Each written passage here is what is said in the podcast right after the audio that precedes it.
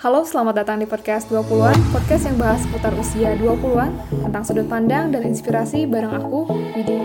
Kali ini bakalan cerita seputar pengalaman sahabat aku jadi guru di masa pandemik dan topik pendidikan saat ini secara umum, bareng Anggun Pertiwi. Oke, halo Anggun. Halo Wid, Oke, apa kabar? kamu apa kabar? Aku baik. Baik, baik, baik. Oke. Makin sibuk atau gimana nih uh, setelah pandemik Makin ini? subur kayaknya. Makin semakin subur oke itu yang yang jelas ya jadi eh, kesibukan kamu selain eh, mengajar di eh, sekolah juga mengajar di ini ya di apa ruang guru gitu ya berarti kamu Iya, kayak udah benar. mendalami banget eh, istilahnya karakter-karakter anak kamu ngajarnya SMP dan SMA kan ya Iya, betul. SMP Oh. dan SMA aku. Kan aku nggak terbiasa kayak berkomunikasi atau kayak sering ketemu sama anak SMP atau SMA gitu. Nah, eh, setelah kamu eh, istilahnya kayak gabung ke dunia mereka, apa sih yang kamu pelajari dari karakter anak SMP zaman sekarang? Terus kayak apa sih hal-hal yang biasanya tuh miskomunikasi gitu antara orang dewasa sama anak remaja, istilahnya kayak SMP sama SMA? Sebenarnya kalau misalkan eh, kita lihat dari pertumbuhan anak ya, itu pasti dipengaruhi banyaknya oleh faktor lingkungan dan keluarga sih. Jadi eh, kita tidak bisa yang aku lihat ya, gak bisa menyamaratakan semua anak itu dalam kondisi yang sama gitu. Karena bisa jadi eh, karena keluarganya backgroundnya X, dia jadi Y gitu. Kayak gitu. Jadi eh, karakter-karakter tiap anak pasti beda-beda. Kita lihat dari lingkungannya, tempat dia tinggal, eh, background keluarganya, gitu kan. Hmm, Yang kayak gitu-gitu sih. Tapi secara umum ya, yang namanya remaja itu masa-masa ingin mencari jati diri dan ingin diperhatikan gitu, ingin diperhatikan lebih, ingin dinotis gitu, ingin didengarkan. Eh, sekarang fenomenanya kebanyakan orang tua eh, sibuk, waktu dengan quality time sama anaknya sedikit, jadi ngerasa anaknya itu kurang eh, apa ya kasih sayang mungkin ya. Nah di sekolah mungkin seharusnya bisa jadi ada difasilitasi hal-hal tersebut gitu, biar eh, enggak jadi mencari jalan-jalan yang lain gitu, jalan-jalan eh, untuk mendapatkan perhatikan perhatiannya dengan cara yang negatif gitu. Karakter anak-anak itu sih sebenarnya kita jadi kalau misalkan mau ngajar ya harus bisa ada hubungan erat dulu gitu dengan anaknya gitu.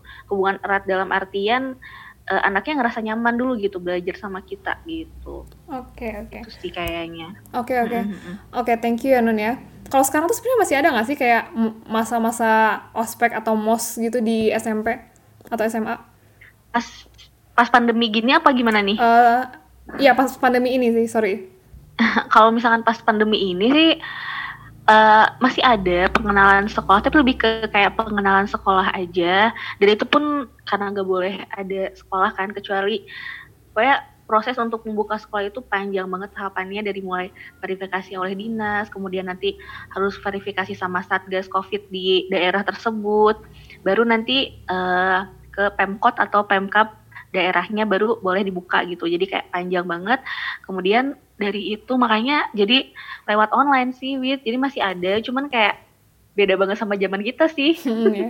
Kalau dulu kayak Kayak- apa ya kayak- konten-konten yang ada di ospek itu atau di mos itu kayak lebih tidak mengenalkan kepada dunia apa ya higher education gitu ya. Itu lebih kayak eh, apa? si- eh, apa ya, uji mental gitu gitu ya. ya, uji mental kayak gitu-gitu.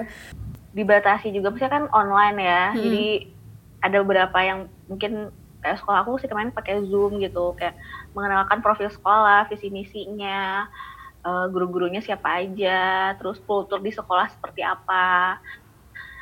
eh, terus gaya belajarnya gimana, Hmm. kaitannya dengan tugas-tugas nanti atau eh, lingkungan belajar. Jadi lebih ke kayak pengenalan itu aja sih. Mungkin sebenarnya ada plus minusnya karena mungkin lebih banyak minusnya karena eh, jadi anak-anak ini pasti belum kenal nih sama temen-temennya Itu yang penting ya. karena lagi pandemi ini kan. Hmm. Mm-mm, padahal sebenarnya kan penting ya bersosialisasi dengan teman gitu. Karena di sana kan eh, anak-anak belajar menghargai, tenggang rasa gitu kan. Hmm. Eh, gimana caranya punya temen gitu di masa-masa umur segitu. ya jadi dibatasi sih karena lagi pandemi gini ya cuman ya gimana harus banyak yang dimaklum sih kalau lagi pandemi gini betul betul betul Mm -mm. Um, Iya. Tapi kayak fenomena sekarang kan kayak semua tuh ke digital gitu kan. Kadang kayak Iya, banyak anak-anak yang mungkin kayak misalnya main game atau uh, punya sosial media. Jadi kayak punya banyak teman Iya. online sebenarnya daripada uh, offline. Itu uh, Real, kamu uh, kerasa uh. kayak gitu nggak untuk uh, anak-anak generasi sekarang? Mm-mm, followers banyak tapi di dunia nyata mungkin bisa jadi dia gak punya teman gitu ya. Ada suatu kasus sih di di murid aku juga. Dia tuh kalau misalkan di sosial media sangat aktif ya. Hmm. uh, followersnya lumayan banyak. Terus dia di sosmed bisa mengutarakan pendapatnya dia gitu. Kadang Hmm. suka kepoin gitu ya di storynya atau sebagainya.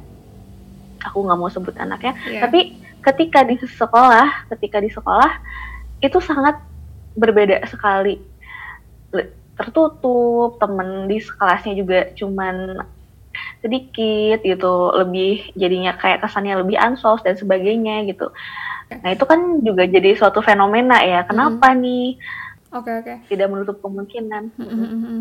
Eh, aku pengen nanya dong Nun, sebenarnya kayak eh, kamu kan udah berkecimpung dan bahkan kamu kan milih jurusan tuh pendidikan gak sih Nun? Atau murni? Matematika pen- Hmm, pendidikan pendidikan ya?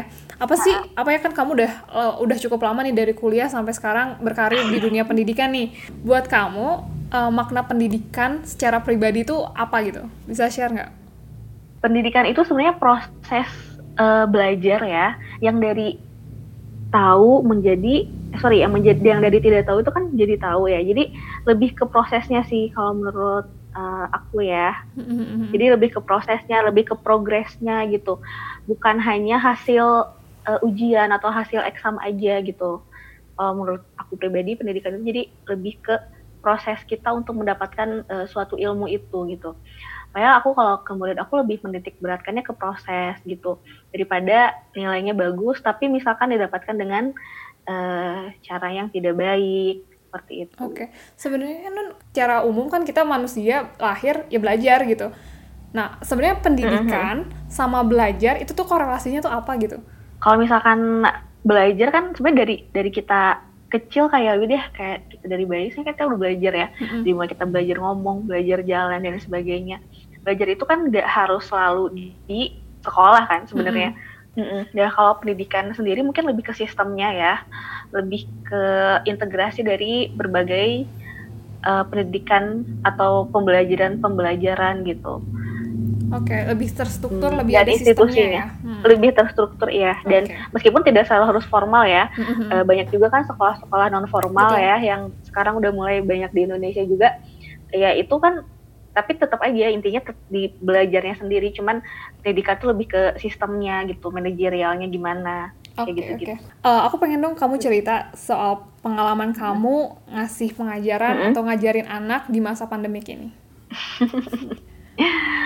Eh, di masa pandemik ya sebenarnya kalau misalkan pembelajaran online sendiri waktu sebelum ini ya dari tahun 2018an gitu atau 2019 awal 2018 pertengahan kan udah mulai ngajar eh, online tuh udah mulai sering ngajar online kan Iya. eh, dengan dengan cara diskusi tapi online dan sebagainya jadi itu eh, bukan hal yang baru sih ya Mm-mm. kayak ketemu murid tapi sebenarnya kita belum pernah ketemu murid itu tapi kita ngajarin anak itu gitu kan cuman ketika sistemnya di sekolah dan ini seluruh Indonesia kayak gini pasti eh, rasanya itu banyak penyesuaian sih Wit apalagi ya tadi kan di awal anak-anak tuh backgroundnya beda-beda ya ada yang eh, daya tangkapnya juga beda-beda kan Betul. sedangkan ini yang namanya mm-mm. sedangkan yang namanya pembelajaran online kadang dibatasi waktu terus tantangan-tantangan anak-anak buat belajar dari segi geografis misalkan eh, rumahnya nangkep sinyalnya susah gitu kan. Mm-mm. atau dari segi ekonomi keluarganya ada yang kuotanya juga eh, sedikit atau misalkan punya wifi tapi wifi-nya suka error gitu. Betul. kayak gitu-gitu. Heeh, pokoknya eh, banyak hal dinamis yang terjadi dan ya memang harus dimaklumi sih karena ya lagi pandemi gini. Tapi itu jadi challenge sendiri sih jadi kayak tantangan tersendiri gimana caranya agar anak-anak masih tetap produktif di rumah masih tetap bisa belajar karena yang aku takutkan ya deh di rumah tuh anak-anak malah main game gitu kan atau jadinya jenuh bosen jadinya larinya ke hal-hal yang nggak bener gitu betul betul nah memang gimana ya non hmm. kalau aku sendiri tuh di luar orang yang uh, sebagai bukan orang yang hmm. suka ngajar ya dan aku juga nggak pernah ngajarin hmm. Uh, ya seperti kamu gitu. Aku ngelihat sebenarnya guru tuh sangat penting sekali mendidik anak itu untuk punya motivasi untuk aktif belajar sih. Uh, eh, SD uh, apa menuju SMP tuh kayak dapat komik dari Denko gitu. Itu uh, tentang seri penemu gitu. Nah beberapa uh, penemu itu mau nggak mau memang dia tuh belajar sendiri gitu loh. Jadi kayak sistem pendidikan nggak semudah itu didapatkan gitu. Bahkan dia harus um, kayak kayak misalnya dia di masa perang kayak Marie Curie itu menurut aku tuh uh, tokoh yang uh, cukup apa ya uh, berpengaruh gitu di masa-masa aku um, belajar di SMP dan di SMA di saat dia perang hmm. di saat uh, ekonominya nggak bagus tapi ketika dia punya uh, motivasi buat belajar kayak itu um, musim salju hmm. dia harus keluar sendiri terus belajarnya uh, harus sembunyi-sembunyi. Jadi sangat penting untuk menurut aku anak-anak itu memang diberi motivasi untuk belajar. Kayak orang-orang yang homeschooling pun kan mungkin tidak ketemu sama teman-teman. Mungkin memang dia ketemu sama guru langsung. Tapi setidaknya dari hmm. segi komunikasi itu sosial dia kan lebih sedikit gitu kan. Tapi uh, anak-anak homeschooling juga kayak bisa apa ya bisa menemukan apa yang dia suka. Terus di waktu luang yang banyak itu dia bisa fokus ke eh, hal-hal uh, yang menurut dia itu menyenangkan untuk dilakukan gitu. Sedangkan kalau menurut aku ya kadang ketika kita sekolah kita menemukan banyak sekali prosedur-prosedur yang harus kita lalui untuk uh, apa istilahnya untuk mendapatkan pendidikan itu. Entah itu beli buku entah itu harus ikutan upacara dan lain sebagainya. Padahal yang kita inginkan di situ cuma belajar doang misalnya kayak gitu loh nah dari pandemik ini tuh aku kadang uh, memikirkan gitu. Di masa lalu ada orang-orang yang uh, ada orang-orang yang harus belajar sendiri baca buku sendiri ya memang itu tuh nggak akan mudah gitu tapi ngelihat dia uh, bisa jadi penemu, bisa jadi tokoh terkenal, ya harus di, memang harus mulai di apa dibiasakan dari kecil agar uh, kita itu punya motivasi untuk belajar lebih aktif gitu. Jadi nggak istilahnya kayak nggak di apa ya disogokin terus sama guru gitu, ya nggak sih? Kalau kamu gimana uh, strateginya hmm. untuk uh, istilahnya kayak anak ini tuh biar stay motivate gitu. Kayak dulu tuh ada ya namanya tuh pas Pak Syarif, dia itu uh, guru fisika di SMA. Uh -huh, nah, tau -tau uh, dia itu kalau dibandingkan guru yang lain dia itu lebih uh, santai dari segi, segi tugas. Tapi dari segi teori dia tuh detail banget ngajarinnya. Dari situ tuh aku malah kayak pengen belajar terus gitu loh. Dia ngajarin detail banget sampai kita kayak suka sama tentang fakta-fakta unik dan lain-lain dia omongin. Terus kayak setelah pelajaran itu selesai bahkan setelah kita tidak diajarin sama orang itu semangat kita untuk belajar hal yang baru itu tetap ada gitu non dibandingkan sama guru yang lain yang kayak kamu dapat enam tuh kayak dimarah-marahin gitu. Kalau kamu gimana nun? Iya sih kalau misalkan uh, motivasi itu emang penting banget ya uh, buat anak-anak. Apalagi zaman sekarang kayak anak-anak tuh entah lagi musim uh, insecure lah apa jadi kayak terstigma kayak gitu gitu mereka tuh kebanyakan ya. Kayak dikasih ada tugas sedikit aja jadi kayak ngeluh apa gitu kan. Kayak gitu-gitu. Ya eh, pasti ya yang namanya guru yang namanya guru di sekolah itu harus selalu memotivasi anaknya kayak goal kalian apa? Kalian kayak gimana? Kayak gitu-gitu. Cuman uh, kalau menurut aku sih yang paling penting ya dan utama itu keluarga sih orang tua sih ya. Karena yang namanya guru nggak bisa 24 jam stay gitu ngawasin. Jadi sebenarnya hikmahnya pergi pandemi gini tuh lebih bagus sih karena jadinya orang tua yang tadi gak, gak merhatiin anaknya jadi lebih gak merhatiin anaknya oh anak ini belum ngerjain tugas ini dia belum belajar ini gitu kan. Jadi kan pertanyaan ih anak saya ngapain aja nih di kamar? Misalkan. Dia selalu ada di kamar nggak keluar keluar tapi ngapain gitu kan. Hmm. atau misalkan uh, kegiatan apa yang dilakukan jadi kayak motivasinya lebih harusnya sih dari orang terdekat dulu berarti dari orang tua dulu sih kayak gitu Okay. Meskipun sebenarnya yang paling penting motivasi dari diri sendiri sih, cuman yang namanya anak kan umur-umur segitu masih harus distimulus ya. Betul. Jadi solusinya selain dari guru, eh, kalau guru mah wajib ya, mm-hmm. dari orang tua sih yang. Tapi sebenarnya apa sih Nun kalau misalnya kamu bisa lihat plus minusnya dari si hmm? belajar jarak jauh ini tuh apa sih? Belajar jarak jauh kalau misalkan kelebihannya sebenarnya lebih banyak bisa dieksplor ya anak-anak uh, bisa jadi belajar uh, teknologi. Apalagi sekarang kan ya tantangan industri sekarang tuh nanti di masa depan harus bisa menguasai teknologi kan. Mm-hmm. nah dengan adanya pembelajaran uh, online kayak gini mau gak mau mereka jadi belajar kan. Oh ternyata uh, kalau misalkan pakai zoom kayak gini oh ngirim email tuh gini caranya. Kan kadang suka ada tugas yang harus kirim email dan sebagainya. Atau misalkan ada tugas disuruh bikin video upload ke YouTube atau uh, ngedit video dan sebagainya kan itu sebenarnya jadi tambahan skill buat mereka ya secara tidak langsung kan. Dengan adanya tugas-tugas atau pembelajaran online ini anak-anak bisa harusnya sih bisa lebih menguasai teknologi gitu. Jadi keter keterampilan teknologinya meningkat. Dan itu kalau menurut aku sangat uh, berguna buat kehidupan mereka di masa yang akan datang gitu. Buat nambah skill mereka apalagi di tantangan industri sekarang kan with mm -hmm. mm -hmm.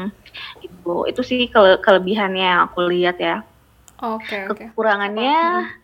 Kalau kekurangannya pasti ini udah sering banget dibahas ya. Itu masih ada daerah 3T yang mungkin akses internet aja masih kurang. Makanya kalau di daerah 3T kan pembelajarannya memang secara offline gitu ya. Karena nggak bisa off online kan sebenarnya nun kayak kita hmm. kamu kan ngajar di Sukabumi ya nah Sukabumi itu ada yang namanya Jampang kan hmm. nah di situ pun sebenarnya info dari mungkin dari media waktu itu sih dari teman yang memang di sana jadinya kayak nggak belajar aja gitu anak-anak. Nggak uh, bahkan kayak di tempatku di tempat tinggalku aja nggak semua orang tua itu bisa uh, bisa mengakses WhatsApp misalnya.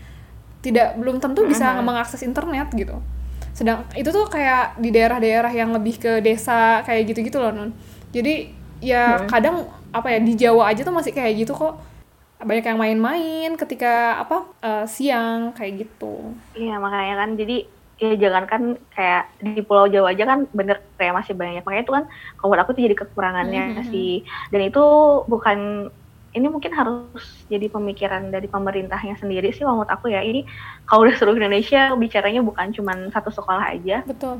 Memang harus mulai diperbaiki mm-hmm. dibenahi karena kalau gak mau kita ketinggalan dengan negara-negara lain. Kita akan yang namanya internet zaman sekarang gitu kan ya. Mm-hmm. salah satu hal yang uh, penting gitu ya. Tapi kalau kita lihat ya jangan kan internet.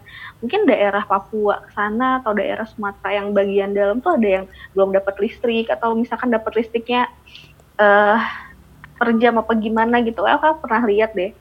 Okay, kalau kayak okay. gitu ya pernah baca gitu di Twitter. Yang kayak gitu-gitu.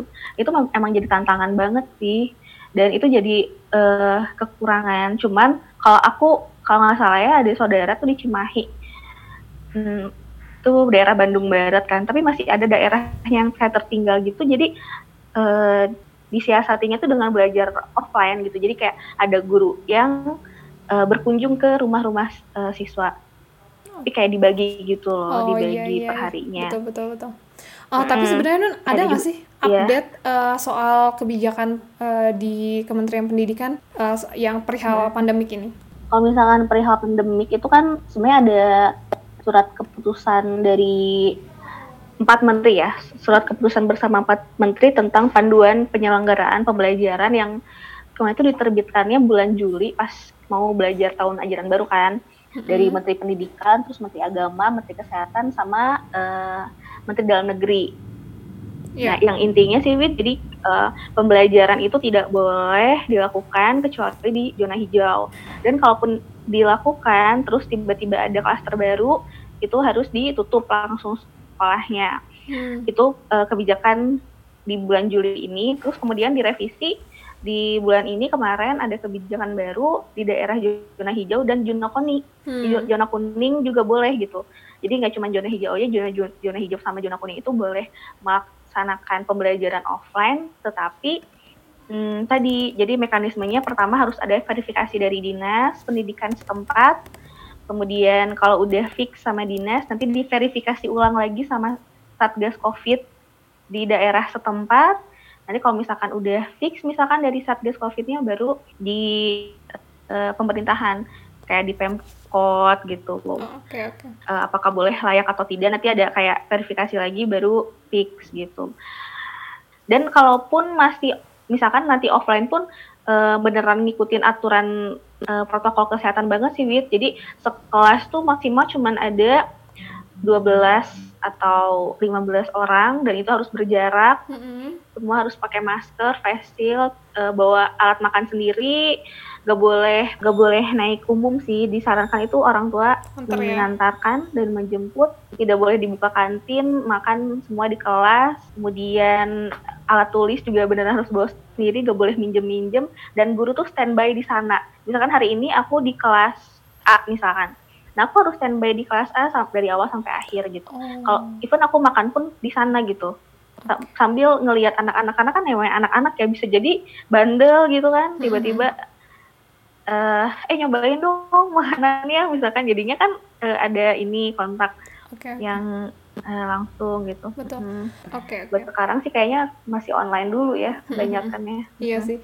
Uh, gimana caranya hmm, sistem pendidikan atau institusi pendidikan memastikan kualitas pembelajaran yang dilakukan secara online ini itu berkualitas dan murid sebagai di sini kan uh, pihak yang berkepentingan dan orang tuanya itu merasa bahwa oke okay, uh, eh, aku ikutan um, pembelajaran online ini dan aku mendapatkan sesuatu. Apakah ada standar-standar khusus ketika uh, seorang uh, apa guru memberikan pengajaran di secara online atau kayak gimana non? Karena kalau lihat di media sosial kadang kayak uh, apa? Kadang guru memberikan um, apa? tugas-tugas yang banyak tadi kan kayak gitu. Terus um, katanya banyak yang nggak ngerti kayak gitu-gitu loh non. Kalau dari segi kamu pengajar itu gimana sih untuk memastikan bahwa uh, materi yang kamu berikan pembelajaran uh, semua halnya itu berkualitas gitu sehingga ada sesuatu hal yang bisa diambil. Itu kalau yang namanya standar tuh pasti ada ya dan akan selalu ada sih standar pendidikan karena kalau nggak ada berarti nanti nggak ada kontrolnya dan nggak ada evaluasinya. Jadi uh, standarnya pasti ada tiap tiap pelajaran pasti kan ada juga KKM-nya ya kriteria ketuntasan minimal ketika di ujian minimal harus dapat uh, nilai berapa gitu kan jadi standarnya pasti ada dan itu udah udah di disusun sama pemerintah jadi udah kayak ada kompetensi dasar kompetensi dasar yang harus dipenuhi gitu kan pasti acuannya ke sana hmm, okay, untuk okay. guru jadi masih Dan aku juga masih masih belajar oke okay. jadi -hmm. intinya masih sama ya uh, ketika dulu sebelum pandemik sama sekarang standarnya tuh mas, uh, masih kayak gitu ya masih ngikutin yang lama gitu ya itu sih yang mau aku tanyain Ya, jadi standarnya masih sama, masih ada dan masih sama, cuman uh, lebih ditekankan ke harus banyak pemakluman gitu, harus okay. banyak dimaklum. Okay, Misalkan okay. kasih tugas jangan terlalu banyak gitu kan, karena uh, lagi pandemi gini juga. Hmm. Yang penting anak-anak, yang penting lebih ke belajar dulu aja sih. Jadi bukan ngelihat nilainya nanti harus bagaimana dan lain sebagainya. Uh, dan agak sulit juga sebenarnya untuk memenuhi standar-standar tersebut. Makanya gimana caranya pinter-pinternya kita, kreatif-kreatifnya guru, aku juga masih belajar ya, gimana biar pembelajaran itu meskipun online tapi tetap masih menarik. Bisa dengan video pembelajaran atau pakai Zoom atau misalkan nanti evaluasi kan kita biar tahu nih anak ngerti apa enggak harus dikasih tes kan biasanya betul. atau kuis gitu kan. Betul, kan betul. banyak ya sekarang tuh di share kayak pakai quizzes, pakai Kahoot, kemudian banyak aplikasi-aplikasi untuk diterapkan ke anak-anak sih sebenarnya. Itu sebenarnya ini waktunya kita untuk lebih uh, adaptasi ya, ya. dari segi guru maupun segi anak. Gitu. Betul betul. Uh, Oke okay, Nun, ngomongin soal apa ya bela belajar, kadang poin atau momen yang benar-benar kita belajar banget itu ketika kita mempersiapkan untuk masuk ke jenjang pendidikan selanjutnya kayak misalnya kita mau masuk SMA atau masuk ke perguruan tinggi. Nah, uh, setahu aku kamu tuh ikut juga jadi pengajar buat anak-anak yang mau masuk perguruan tinggi ya Nun ya Uh-huh. Ya, aku sih nggak ngebayangin ya mereka gimana se-struggle apa gitu uh, belajar di masa pandemik ini. Ada nggak sih tips-tips buat belajar di masa pandemik? Tips-tips buat belajar di masa pandemik ya. Uh-huh. Jadi intinya sih jangan dijadikan keterbatasan ya kayak karena lagi pandemik semuanya dijadikan alasan untuk uh, jadi tidak produktif, jadi mager, jadinya motivasinya rendah gitu karena uh, yang namanya hidup kan masih tetap berjalan ya Widya belajar masih tetap berjalan gitu kan dan aku lihat sih sejauh ini apalagi yang mau masuk universitas ya hmm, murid-murid yang aku ajak mereka semangat banget sih gitu. Karena yang namanya mau masuk stage baru di kehidupan mereka jadi mereka beneran kayak semangat itu. Dan uh, banyak penyesuaian juga. Kemarin tuh kayak mau masuk uh, universitas perguruan tinggi negeri itu kan kayak SB namanya sekarang UTBK ya. Mm -hmm. uh, mm, nah itu tuh udah nggak ada tes kemampuan akademiknya. Oh gitu. Jadi nggak ada hmm, jadi kayak nggak ada matematika sains nggak ada tes. Misalkan kalau yang saintek ya nggak ada tes kimia biologi fisika itu nggak ada. Terus yang sosial juga tidak ada uh, tes untuk ekonomi matematika IPS uh -uh. kayak terus? gitunya nggak ada gitu. Karena itu salah satu kebijakan terbaru karena lagi pandemi kan. Takutnya tidak optimal. Jadi mereka tuh tesnya tuh yang TPS TPS tuh apa? Uh, lebih ke kayak mirip ke TPA lagi sih hmm. uh, mm, jadi kemampuan masih ada matematika tapi mereka dasar yeah, iya, matematika yeah, yeah, TPA ya itu ya, atau misalkan bahasa Inggris ada uh, teks pembacaan teks, penalaran umum, pemahaman bacaan gitu. Okay, okay. Jadi tesnya lebih ke sana, tes betul, yang diteskan betul. hanya itu. Terus okay. kebijakannya. Iya, karena lagi pandemi. Cuma hmm. ini dibuatnya ketika karena sedang pandemi sih. Jadi kan UTBK-nya juga diundur. Kenapa? Kenapa di kenapa diseder, kenapa, dis, uh, kenapa disederhanakan? Biar apa gitu? Uh, takutnya mungkin materi yang tercapainya bisa jadi di sekolah itu belum tercapai oh, materinya. Kalau misalkan mau yang sosum atau yang saintek ya. Dan uh, pasti beban belajar anak akan bertambah sedangkan beban belajar yang diminta itu harus dikurangi kan mm-hmm. karena pembelajarannya sedang online dibatasi dan sebagainya gitu. Oke. Okay. Jadi yang diambil hanya yang itu. Karena kalau misalnya TPS kan lebih ke kayak logika aja sih, lebih kayak kemampuan dasar anak gitu. Oke. Okay. Kemampuan anak. Oke okay, oke. Okay. Kamu punya nggak uh, apa anak didik yang ah udahlah ini karena masih pandemik udahlah gap year aja tahun depan aja uh, mulai kuliahnya gitu. Ada nggak sih yang milih kayak gitu karena melihat situasi masih pandemik gitu. Kayak kuliah pun masih kayak nggak hmm. normal gitu. Hmm, ada sih, ada sih anak yang dia pengen PTN sih mungkin dia nggak nggak keterima di oh, oke okay. berarti kalau untuk gap year-nya gara-gara pandemik itu nggak ada ya non ya nggak ada sih oke okay. oh, kayak pandemik okay. nggak menjadikan iya sih nggak oke okay, oke okay, oke okay. uh, buat beberapa orang yang memilih untuk gap year gara-gara mungkin dia nggak begitu suka dengan uh, apa pembelajaran online atau apa ya memang itu jadi pilih uh, apa nggak apa-apa sih kalau menurut aku itu pilihan orang-orang juga ya, karena memang apa -apa. dia masuk kuliah hmm. tuh beneran kayak kelas online aja gitu kan tapi tadi hmm. aku dengar dari Anggun uh, kayak gitu oke okay.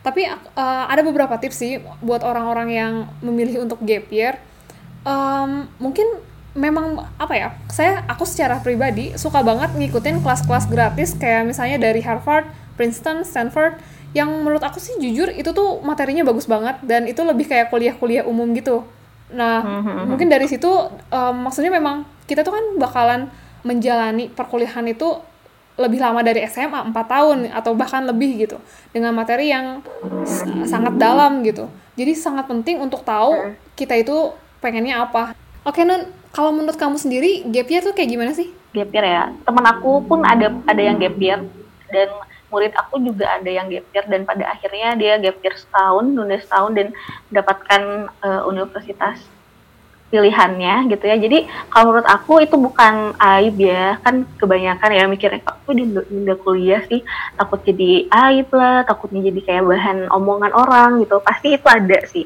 Bagi kayak kultur di negara kita habis SMA tuh biasanya sih harusnya uh, lanjut gitu ya. Hmm.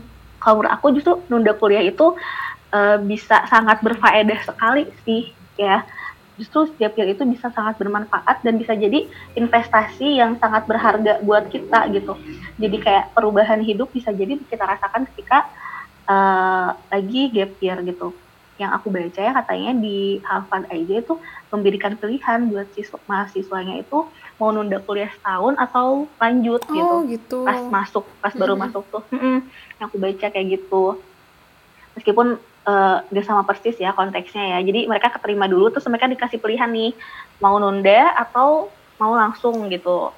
Karena kan sebenarnya dengan start waktu setahun itu di waktu gap year itu bukan nganggur kan ya Mm-mm. seharusnya kita bisa isi dengan kegiatan-kegiatan positif kan bisa jadi kita magang gitu kan atau kita meningkatkan skill-skill kemampuan kita atau kayak kamu tadi bilang ikut kelas-kelas online yang eh, jarang ada mungkin bahkan di perkuliahan adanya mungkin cuma di kuliah umum aja gitu bahkan bisa jadi kita nemu nemuin cita-cita kita kita nemuin passion kita di mana ketika lagi gap year itu kan Oke, Gitu. ya, oke, oke. nambah-nambah pengalaman skill mm-mm Oke. gitu dan yang paling penting diubah mindset sih Hmm. jangan sampai mas kita mikir ketika kita gapnya kita tuh ketinggalan sama teman-teman angkatan kita gitu justru bukannya ketinggalan kan tiap orang juga punya jalur yang beda-beda. Tapi kan bisa jadi ketika gap year kita nemuin jalur karir kita kan. Tapi kita nemuin cita-cita kita akhirnya kita jadi nemuin nih jalur karir aku nanti gimana. Dan bisa jadi itu jadi lebih mudah ketika milih jurusan kuliah dan sebagainya gitu kan. Atau bisa kita manfaatkan dengan ngisi-ngisi kegiatan dengan yang lebih bermanfaat atau buat nambah-nambah tabungan kuliah biar gak nyusahin orang tua dan hal-hal lain yang lebih positif sih jadi gap year itu bukan menjadi momok yang kayak aib atau gimana justru itu bisa menjadi salah satu kesempatan dalam hidup kita Oke. Uh-uh, untuk menemukan apa yang sebelumnya belum kita temuin dulu. Oke, oke. Karena yang aku rasain ketika masih SMA tuh kadang suka bingung kan mau jadi apa, mau milih jurusan apa. Kayak ya udah yang penting masuk universitas X, jurusannya bodo amat deh apa gitu kan. Betul, Ada yang betul. kayak gitu kan pemikirannya. Ah, bener banget. Atau- Jadi lebih ke mendewakan Ah. universitasnya ya. Uh-uh. Atau misalkan ada yang kayak ya udahlah kata orang tua milih ini, akhirnya milih ini padahal sebenarnya kitanya nggak mau gitu. Terus sebenarnya kita bakatnya bukan di sana gitu, tapi dipaksa di sana betul, gitu betul, kan. betul. Oke. Kayak gitu-gitu. Oke sih. Hmm. Mungkin Jadi nggak ada yang salah sih dengan Betul. gap year. Uh-uh. Ya mungkin dari gap year itu ketika kita udah mengenali diri kita sendiri, ya itu adalah proses aktif diri kita sendiri untuk mengetahui kita tuh pengennya apa gitu. Karena memang Mm-mm. sangat penting untuk jadi pembelajar aktif sih, maupun itu di Iya. dunia pendidikan maupun uh, istilahnya kayak lifetime learner gitu kan. Memang kita tuh harus aktif belajar. Eh, mungkin itu sih Nun yang ingin aku tanyakan di kesempatan ini. Mungkin kamu punya eh, closing statement buat podcast kali ini? buat podcast kali ini ya. Iya. ya. Oke, jadi ini kan dari tadi kita ngebahasnya sebenarnya intinya lebih ke tentang eh, apa pendidikannya ya. Heeh, pendidikan ya sih. Kalau menurut aku gitu. Jadi eh, buat education sendiri itu adalah tentang progres, adalah tentang proses gitu. Bukan hasil dari eksam, bukan hasil dari ujian-ujian gitu. Jadi eh, itu sih yang selama ini aku pegang teguh. Ketika anak pun ada yang tidak bisa dan lain sebagainya, ya mungkin karena memang proses anak tuh beda-beda gitu. Balik lagi ke proses tiap orang tuh beda-beda. Jangan sampai kita jadi ngerasa minder, jadi ngerasa kurang percaya diri dengan kemampuan kita, jangan. Karena sebenarnya belajar itu adalah yang darinya tidak bisa jadi bisa gitu. Bukan berarti ketika kita nilainya udah 100 ah- akhir artinya kita sukses belajar itu. Enggak juga gitu kan. Mm-mm. Oke. Jadi jangan hanya melihat nilai, tapi eh, lebih ke prosesnya, lebih ke progresnya, pencapaiannya gitu. Oke. Oke, em, mungkin dari aku ya. Jadi dulu pas waktu beberapa tahun lalu, ke, mungkin kayak 2013-an gitu. Jadi aku eh, nemuin sebuah video gitu dari Khan Academy. Khan Academy, kamu mungkin tahu? Jadi Hmm, dia, tahu, tahu. ah, gitu kan. Itu kayak eh, situs buat eh, belajar online juga. eh, ada yang free dan online, berbayar. iya. Ah. Nah dia bikin satu video judulnya You Can Learn Anything. Gak ada yang terlahir cerdas.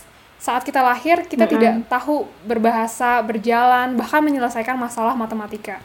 Ada saat di mana ilmuwan hebat belajar untuk melakukan penjumlahan pembagian sederhana dan bahkan belajar membaca. Nah, untungnya semua orang itu terlahir buat belajar. Pelan tapi terus belajar, mencoba, gagal, lupa lagi, pusing, dan ingin menyerah. Sampai suatu hari, seorang anak bisa berjalan dari sebuah langkah kecil lalu diikuti dengan langkah berikutnya. Berlari, mulai belajar membaca, dan bertanya, Sebuah pertanyaan baru setiap hari dan menemukan jawaban yang salah membuat kita jadi lebih kuat, membuat otak kita jadi lebih kuat. Kegagalan adalah kata lain dari bertumbuh. Ketika kamu terus jalani prosesnya, itu adalah belajar. Ketika kamu paham, belum tentu kamu bisa mengaplikasikannya. Karena hal yang paling kompleks dan indah di seluruh dunia ini dibentuk dari ide-ide dasar yang setiap orang, di mana pun, kapan pun, dapat memahaminya. Jadi, inti dari video itu, siapa pun kamu, di mana pun kamu, kamu bisa mempelajari semua hal. Itu benar-benar powerful buat aku. Mungkin itu sih uh, apa podcast kali ini. Uh, terima kasih Anggun udah uh, mau sharing. Aku seneng banget sebenarnya uh -huh. dengan pembahasan uh, pendidikan. Mungkin kita bisa explore lagi untuk topik-topik tertentu uh -huh. di dunia pendidikan. Karena menurut aku pendidikan itu uh -huh. sangat apa ya sangat menarik ketika kita itu udah fundamental ya uh, uh, -huh. ya fundamental dari belajar itu ya kita manusia punya intuisi untuk mempelajari sesuatu gitu. Nah, dengan mm -hmm, adanya pendidikan sekali. ini, uh, apa institusi pendidikan ini, proses kita untuk belajar itu jadi lebih mudah. Mungkin nanti kita bakalan uh, obrol-obrolin lagi untuk topik pendidikan yang lain. Makasih banget buat Anggun dan makasih juga uh, buat teman-teman yang udah dengerin sampai akhir ini. Semoga ada manfaatnya. Ketemu lagi di podcast selanjutnya. Dadah.